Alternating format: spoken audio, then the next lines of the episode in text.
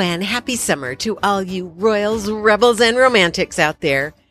This summer, we're cruising through history as I share some of the highlights of the talks I gave while cruising through the British Isles.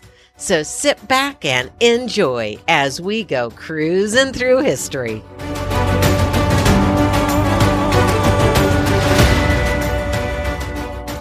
Where do we look when we want to see Tudor politics playing out?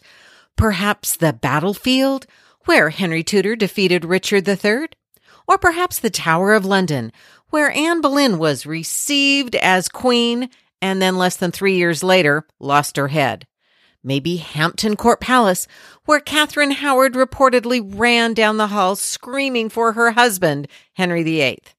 Greenwich, Richmond, Nonsuch, Whitehall, any of those Tudor palaces would be a great location for Tudor politics. But at one point in the reign of Elizabeth I, we would do well to look to the theater. It's 1599, 11 years after that glorious moment of the defeat of the Armada. But the glorious moment didn't really last. And 11 years later, the war with Spain is still going on. Now, Shakespeare had become a popular playwright, and he and his company had been a little dissatisfied with the rates, rising rates of the previous landlord, so they had taken the makings of the original theater, moved it across the river, and reassembled it into the Globe. So in 1599, there are a couple of plays that might have opened the Globe Julius Caesar and Henry V. So the century is about to change and people have some of that natural concern.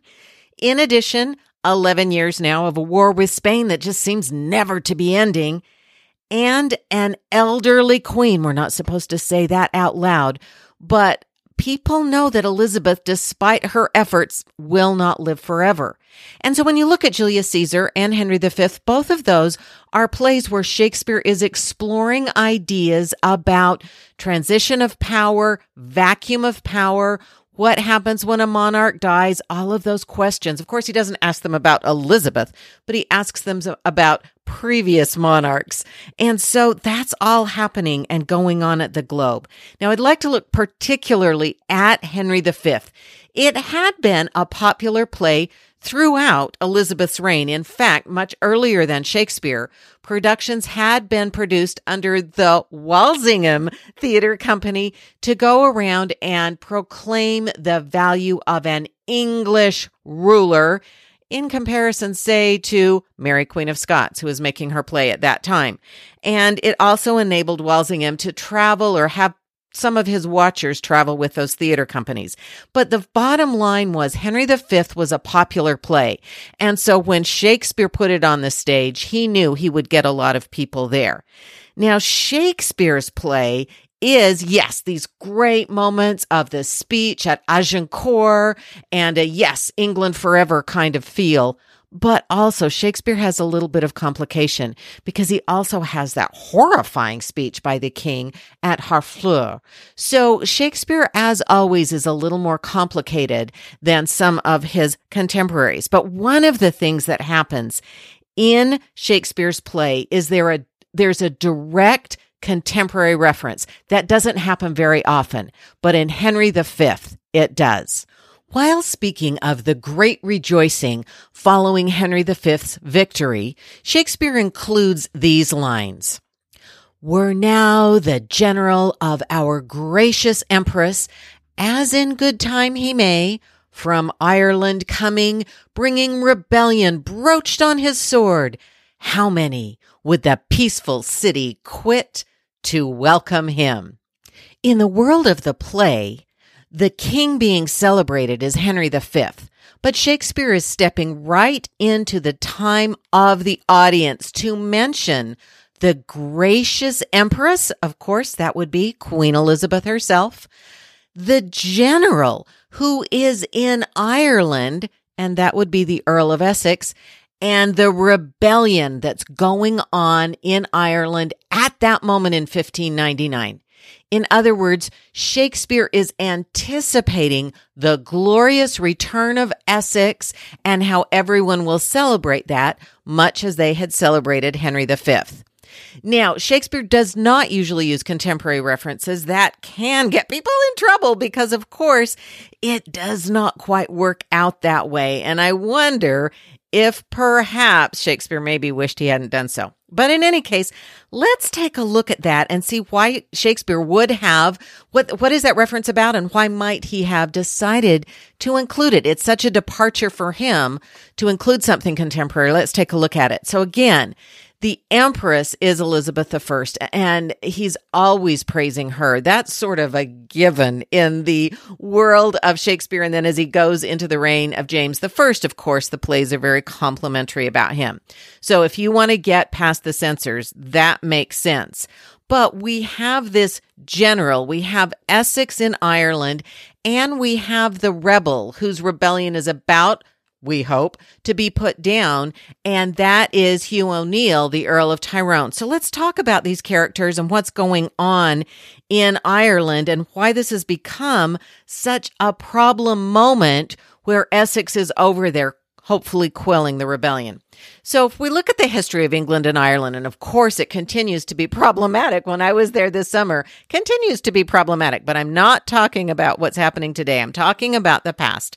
And if we look all the way back to 1155, we see Henry II managing to convince the Pope that he, Henry, will be able to reform the Irish church. And the best step to doing that is to militarily control Ireland. So he does so. After 20 years in 1175, Henry agrees to the Treaty of Windsor where there is a High King of Ireland, but there is territory and tribute being paid to Henry II. Now, the Pope does say no eventually when Henry II tries to make his son John, whose nickname is John Lackland because he's the only of Henry II's son who doesn't have land by this time. He wants to make him Lord of Ireland when John's only 10. And the Pope says, well, you can make him Lord of Ireland, but you absolutely cannot crown him King of Ireland, which is what Henry really wanted to do.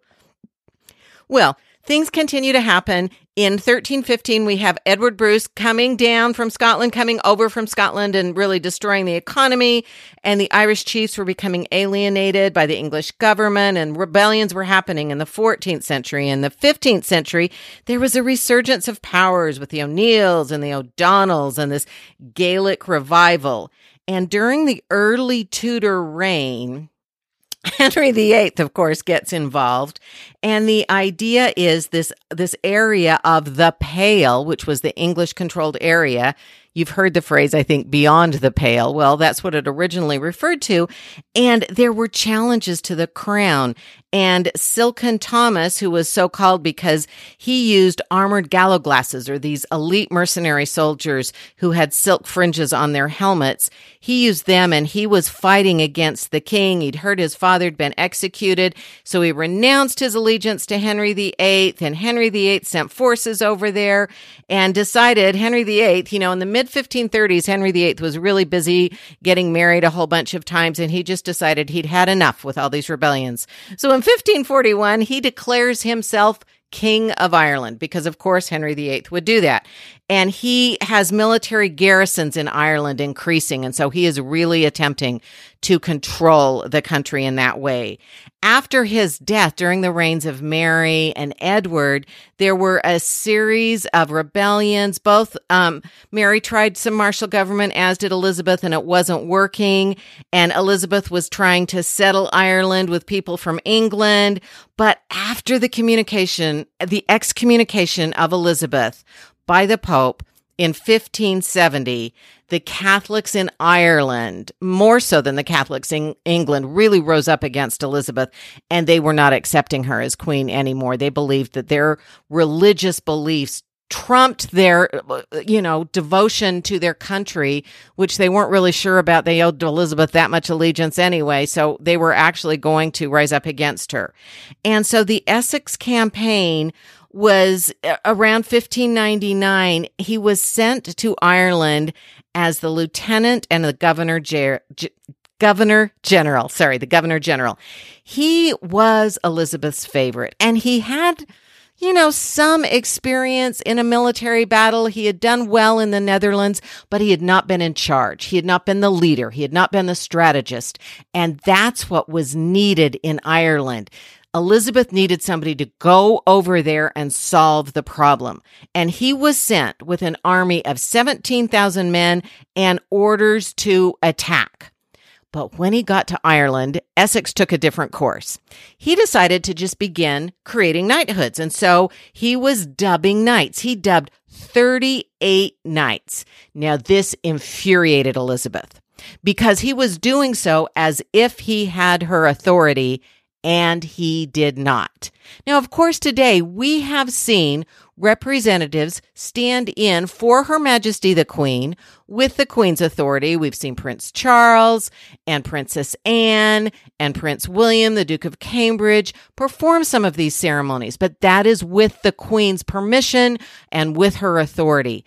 Essex did not have that. In fact, Elizabeth did not like creating knights. She was very selective and used the creation of a knighthood as a way of creating a, a relationship where someone owed her something. Well, if Essex is over there creating these 38 knights from his favorites, that doesn't gain Elizabeth anything. And she's furious. And in fact, there was a rumor rising that the only time Essex ever drew his sword was to create another knight. He was certainly not drawing it to fight for the queen. So there were a series of these ineffective campaigns, and Elizabeth's godson, Sir John Harington, describes Elizabeth as being in great rage, and she grabbed a sword and started waving it around, decrying what Essex was doing. She was just furious, and she sent him letters saying, you know, get to work, do what you're over there to do. And he realized that his campaign was not going well. It was very ineffective. And so he made a deal with Tyrone, um, the Earl of Tyrone, the enemy. Essex is over there making deals. And the queen wrote to him again and said, You've got to stay there and you've got to fix this.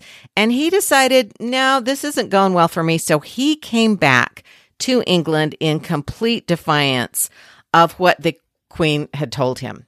Now, Essex knew that he was taking a chance coming back from to England from Ireland, but he had also taken a chance convincing the Queen to send him to Ireland because as a young man, when his father died, he had become the ward of William Cecil and had grown up alongside Cecil's sons, including Robert Cecil. Fast forward from that childhood to the 1590s, and in the late 1590s, Robert Cecil replaces his father, William Cecil, as the leader of Elizabeth's government and the greatest rival to Devereux's influence with the Queen. Had Devereux, the Earl of Essex, been successful in Ireland, he could have returned the way Shakespeare described, with rebellion broached on his sword to great rejoicing, and that would have ensured him that place at Elizabeth's side, a great voice in her government. On the other hand, the way things were actually going in Ireland, he knew he was losing support among the council. He knew that Robert Cecil was gaining support in his absence. So he felt like he had to get back to England. And he believed he still had the personal favor, even if his political favor was a little bit in question, he believed he still had the personal favor of the queen. So he went right to her. He went right to the monarch. Now, I don't know how he possibly got through the guards, but the story is that he came right into her bedchamber early in the morning before Elizabeth was dressed for the world. By the late 1590s, and this is 1599, Elizabeth took at least two hours to get ready for her day. She wore layers of the finest garments. She was adorned in the finest jewels, and she was caked in terribly dangerous, white, poisonous, toxic makeup all over her face and her neck and her hands. And so it was very much an image that Elizabeth presented to her public. And that was not what Essex saw. He burst in and saw her and it was almost as if, now this is not an exact quote, he didn't even recognize her. It was almost as if he was saying, Who's the old lady sitting on the bed and where's the queen? He was just shocked by her appearance and she was furious that he was there.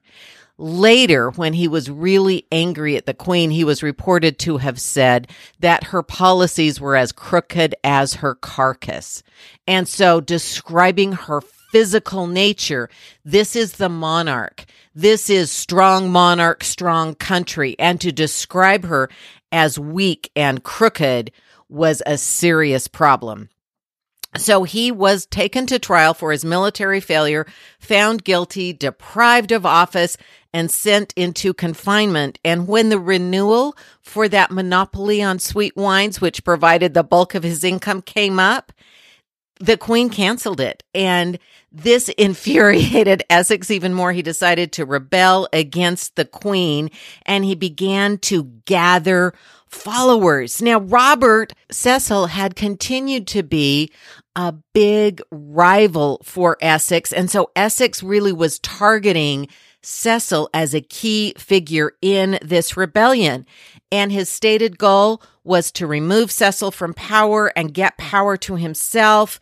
And he was really trying to undermine things. And Cecil believed, or at least chose to believe, that what Essex was ultimately after was the throne for himself. You know, all of these questions about the succession opened that possibility. Eventually, and it probably isn't going to be that long in the future because she's old, eventually the queen's going to die. And who will take over? And so Essex may have been making a play for the throne. At least that's what Cecil decided. And so he set out to approach Essex completely as a threat, as a traitor and he was moving against him. And at the same time, Essex was rallying supporters to his cause. And at this moment, we are going to go back to the theater. Now we've moved past any chance that Essex was going to be returning in that glorious way described in Henry V, but we're going to look at another king that Shakespeare brings to life on stage. Essex decided to have Shakespeare's company perform, we believe, Richard II. Now, this was an older play. It was very unusual for an older play to sort of be recycled in its regular, ordinary standing form.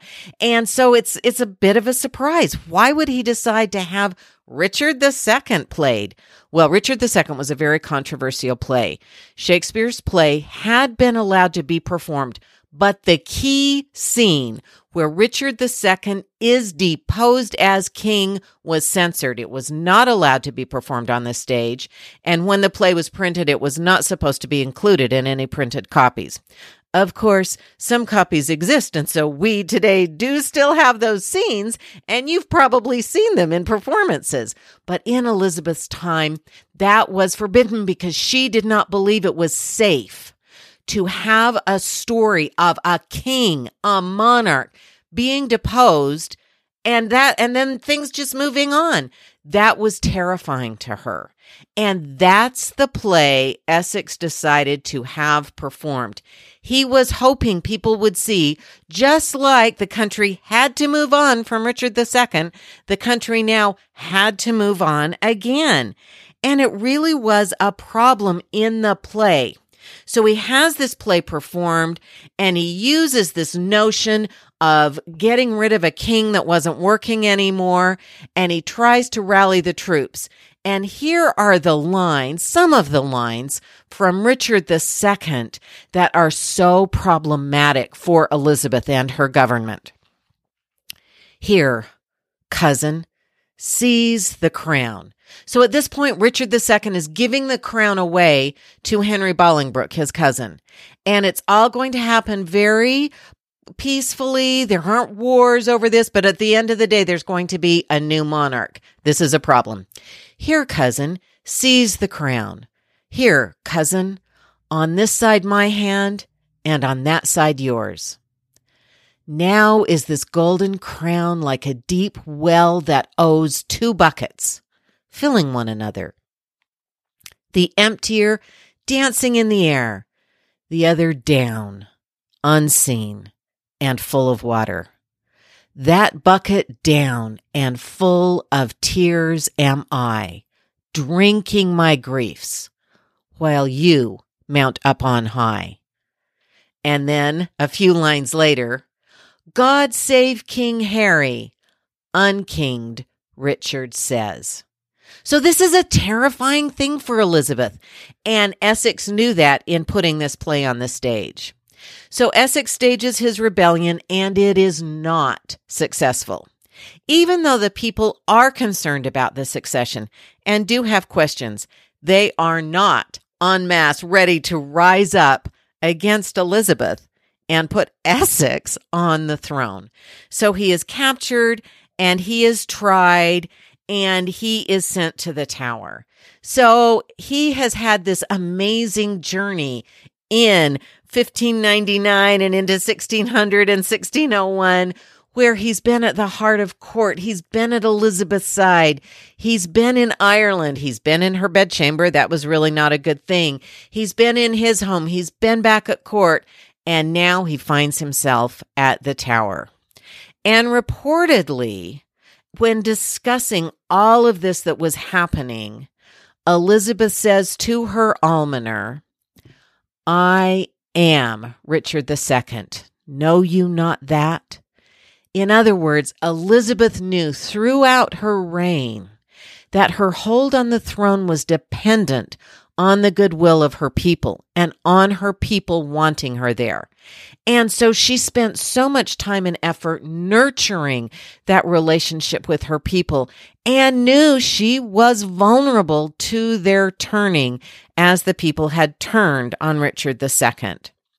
It's also an interesting idea to look at the power of the theater. I mean, it was so powerful. That's why the Puritans and others were always trying to close it down.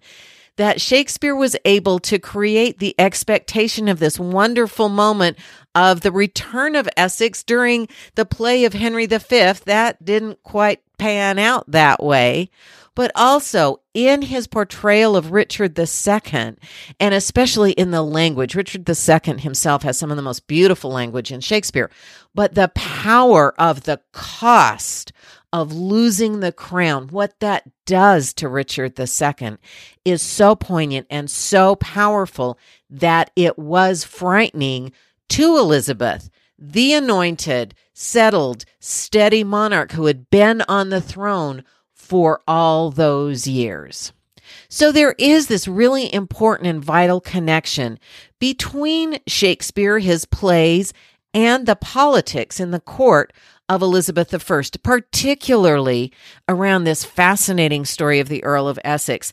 He was, of course, eventually beheaded on Tower Green, and he does go down as the last person to be beheaded within the walls of the tower. There were s- still some beheadings on Tower Hill, but he was the last person beheaded at that spot within the walls of the tower. And so it's a really poignant story at the end. Of course, within a couple of years, Elizabeth herself dies. The succession question has been settled and we know that Robert Cecil had moved on, you know, in those final months of Elizabeth's reign, just as she had always feared. Most people were moving on. Their eyes were going to James VI of Scotland, who would come down and become James I of England, who would succeed Elizabeth. It turns out the succession was happened peacefully and eh, you know things happened without any battles or any bloodshed so the succession worked. But she did see her followers sort of fading away at the end. And many people believe that the loss of essex her really her final devoted loving quote quote because i don't think he really loved her but he played the part. He played that part of courtly love with her to the hilt. And he was the last one really to do so. He was one of the last real friends that she lost at the end of her life before she died in March of 1603. Shakespeare, on the other hand, carried on into the reign of James the First and wrote some of his most dramatic and exciting works. And he did play a little bit with some of the politics of James. If you look at a play like the Scottish play and all of the ideas around equivocation.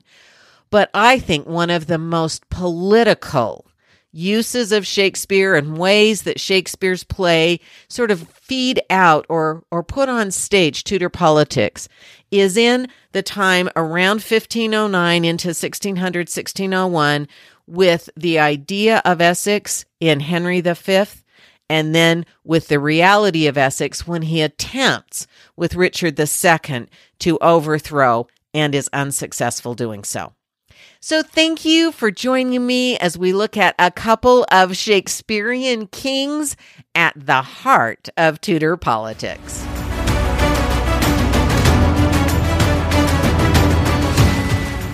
Thank you for joining us for this episode of Royals, Rebels, and Romantics as we cruise through history this summer. I so appreciate your listening. Please consider leaving a rating, subscribing, maybe sharing with a friend, and even becoming a patron. I would really appreciate it. And let's keep shaking up history together.